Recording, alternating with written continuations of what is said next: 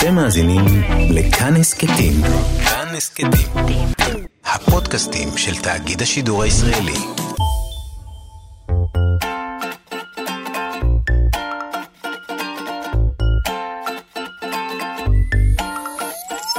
כאן תרבות מציגה. המעבדה לילדות ולילדים. ולילדים. לילדות. המעבדה לילדות ולילדים. עם גיל מרקוביץ. בשיתוף מוזיאון הטבע של אוניברסיטת תל אביב. שלום, אני גיל מרקוביץ'. זהו עוד פרק של המעבדה לילדות ולילדים, שבו נצא יחד למסע בעקבות שאלה. נתחיל בשאלה שעניינה מישהי או מישהו סקרנים כמותכם, שחיפשו תשובה, וממנה נתגלגל הלאה אל שאלות נוספות. אני מקווה שנצליח להשיב על הרבה מהן. בעקבות התשובות תמיד צצות עוד ועוד תהיות, אז חשוב שבמסע הזה נלמד גם איך לגלות את התשובות בעצמנו, ולעיתים להבין שיש גם דברים שלא תמיד יש עליהם תשובה. בואו נגלה מהי השאלה הראשונה הפעם. קוראים לי איתי יוסף רוט, אני בן שמונה ואני גר במודיעין. איך נוצרת רעידת אדמה? שוב פנינו לפרופסור יואב יאיר, חוקר מדעי האטמוספירה והחלל, מהמרכז הבינתחומי בהרצליה, שסיפר לנו ש... רעידת אדמה נוצרת במקומות שבהם מתנגשות הפלטות שמהן מורכב קרום כדור הארץ. זוכרות וזוכרים את הקרום? למדנו עליו בפרקים קודמים. זהו האזור הקשיח שנוצר מהתקררות הלבה והמגמה של כדור הארץ. במשך אלפי שנים מצטברת אנרגיה בנקודות המפגש האלה, והקרום מחזיק את האנרגיה הזאת עד לנקודה שבה הסלעים לא יכולים להחזיק את האנרגיה עוד, ואז בבת אחת הם זזים בפתאומיות זה כנגד זה. האנרגיה כולה משתחררת וגורמת לרעידת האדמה, כלומר, גורמת לכל הסלעים באותו האזור לרעוד ולנוע בחוזקה באופן פראי. איתי שאל שאלה נוספת, ובידיעה, או שלא בידיעה, היא קשורה לשאלה הקודמת שלו. איך נוצר צונאמי? צונאמי הוא גל ענקי, הגל הכי גדול שאנחנו מכירים. בואו נשמע את התשובה. צונאמי הוא תוצאה של רעידת אדמה בעומק הים. הלוחות הטקטוניים זזים, ונוצרת תזוזה פתאומית של המים בעומק הים. התזוזה הזאת יוצרת גל ענקי שנע במהירות רבה, יכול להגיע ל-800 קילומטרים בשעה. ככל שהגל מתקרב לחוף, הוא נעשה גבוה יותר, משום שקרקעית האוקיינוס רדודה יותר באזור הקרוב לחוף. לכן למעשה, מה שמכריע בעניין גובה הצונאמי הוא הטופוגרפיה של קו החוף. צונאמים יכולים להגיע לגובה של עשרות מטרים. גל הצונאמי הגבוה ביותר שנמדד עד היום היה באלסקה, 900 מטרים. אנו יודעים שזה היה גובהו, כי העצים שהיו על המדרון שבו פגע נמחקו לחלוטין עד גובה 900 מטרים. נדמיין שאנחנו ממלאות וממלאים את האמבטיה במים, ופתאום, בבת אחת, נוצר שקע פתאומי באמבטיה, וחצי מהאמבטיה שוקעת. כך נוצר הפרש גובה, שגורם למים לנוע מצד לצד כדי לסלק את ההבדל, וכך נוצר גל גדול. בים מתרחשות תופעות רבות, לא רק צונאמי, ולמעשה מדובר בסביבת מחיה עשירה ומרתקת. מה מקרונת אל-מא'? הכירו את אדם. أنا اسمي آدم ساكن بيت صفافة عمري تسعة אדם שאל אותנו מהם מרכיבי הים. נסענו לברר מהי התשובה, והגענו לפרופסור נועה שנקר, ביולוגית ימית, כלומר, חוקרת את מה שחי בים. היא מבית הספר לזואולוגיה באוניברסיטת תל אביב. נועה אוהבת להיות במים, ומשתדלת לבלות שם כמה שהיא יכולה. נועה סיפרה לנו שכשהיא הייתה סטודנטית לתואר שני, השאלה הזאת הופיעה במבחן הסיום של התואר, ושזו שאלה טובה מאוד. התשובה היבשה היא שהים הוא גוף מים גדול שבו מלחים וחומרים נוספים, למשל כלור ומגנזיום שנמסים במים. התשובה היותר מעניינת, וזה גם מושא המחקר שלי, הדברים שמעניינים אותי, היא שבים יש בעלי חיים שחיים בו, וגם יצורים כמו חיידקים שנמצאים בים וגם צמחים. אחד המאפיינים הכי בולטים בים הוא שהוא גדול מאוד. כל הימים מחוברים זה לזה. זאת אומרת שהחיבור הזה והגודל של הים חשובים להבנת המרכיבים שבים, כי יש אפקט של מיהול. מיהול פירושו חומר שנוסף לחומר אחר שנמצא בכמות גדולה יותר. בעקבות כך, הריכוז של החומר שנוסף יורד. לצערי, אחד הדברים שאנחנו עוסקים בו בשנים האחרונות הוא חומרים מזהמים שנמצאים בים בגלל פעילות האדם. למשל, פלסטיק.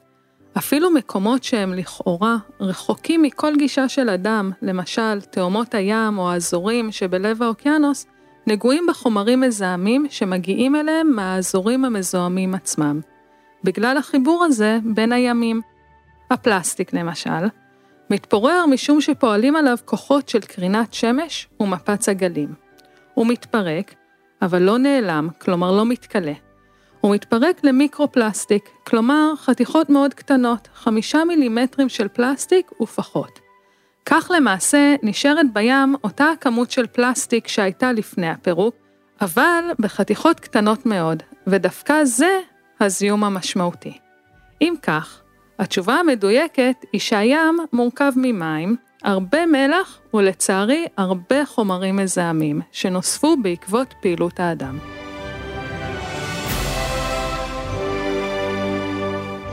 נשמע את התשובה גם בשפה הערבית בקולו של פירס חמד. ما هي مركبات البحر؟ هذا سؤال جيد جدا حتى انه كان في الامتحان الذي تقدمت له نوعا في اطار اللقب الثاني في الجامعه لقد كان ذلك سؤال مفتوح ما هي ميزات البحر الجواب البسيط هو ان البحر جسم مائي كبير توجد فيه املاح ومواد اضافيه مثل الكلور والمغنيسيوم التي تذوب في الماء. الجواب الأكثر أهمية هو موضوع البحث الذي أجريته والأشياء التي تهمني هو أنه يوجد في البحر حيوانات تعيش فيه ومخلوقات مثل الجراثيم الموجودة في البحر وكذلك النباتات. إن أحد المميزات البارزة في البحر هي أنه كبير جدا جميع البحار مربوطة ببعضها البعض. هذا يعني أن هذا الارتباط وكبر البحر لهم أهمية لفهم المركبات في البحر لأنه يوجد تأثير لعملية الخلط. الخلط معناه إضافة مادة إلى مادة أخرى.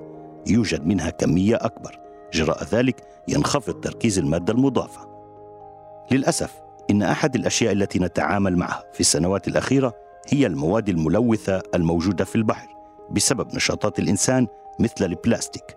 حتى أن الأماكن التي تعتبر نوعا ما بعيدة عن الإنسان مثل قاع البحر أو مناطق في قلب المحيط أصبحت مصابة بمواد ملوثة التي تصل إليها من المناطق الملوثة نفسها بسبب الارتباط بين البحار. البلاستيك مثلا يتفتت لأنه يتعرض لقوة أشعة الشمس وتفجر الأمواج. هو يتفتت ولكنه لا يختفي أي لا يتآكل.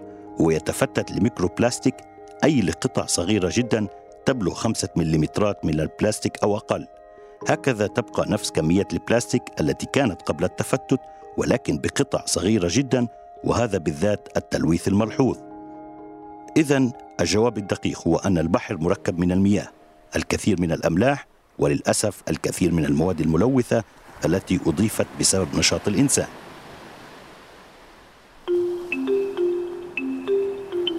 בואו נסכם את הפרק.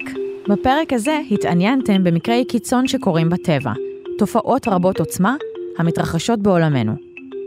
למדנו שרעידת אדמה נוצרת במקומות שבהם מתנגשים הלוחות שמהם מורכב קרום כדור הארץ. במקום של ההתנגשות מרוכזת אנרגיה רבה, ובנקודה מסוימת היא משתחררת. שחרור האנרגיה גורם לכל הסלעים לרעוד ולנוע בחוזקה, וזו רעידת האדמה שאנו מרגישים ומרגישות.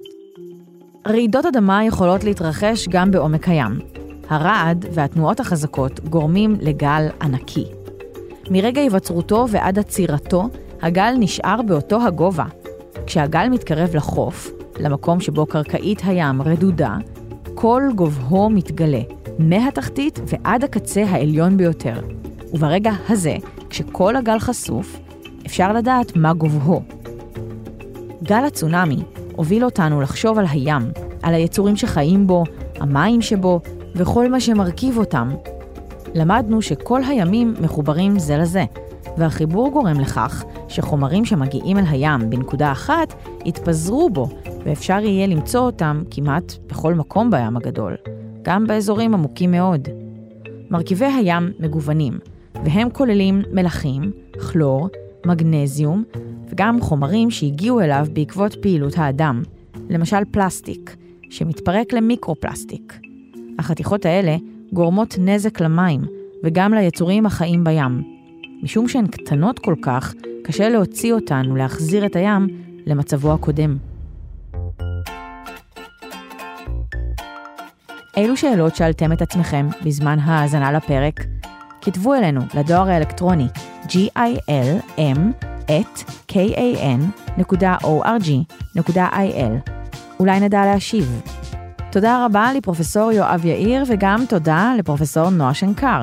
תודה למפיקת התוכנית רות דוד אמיר, שלומי יצחק, ליטל אטיאס, אריאל מור, דבורה סוויסה ורומן סורקין הטכנאים באולפן. תודה לירדן מרציאנו ואייל שינדלר שהביאו את התוכנית לשידור. תודה מיוחדת לפירס חמד שהקליט עבורנו את התשובות בערבית, לאורכי הסאונד שלנו רחל רפאלי ואסף רפפורט, ותודה מיוחדת גם לדוקטור סמדר כהן, עורכת שותפה ויועצת לשון. אני גיל מרקוביץ', מודה לכם ששלחתם אותנו לחפש תשובות, לשאלות מרתקות. תוכלו למצוא פרקים נוספים של המעבדה לילדות וילדים ביישומון שלנו, יישומון כאן. ובכל אופן, נשתמע בפרק הבא.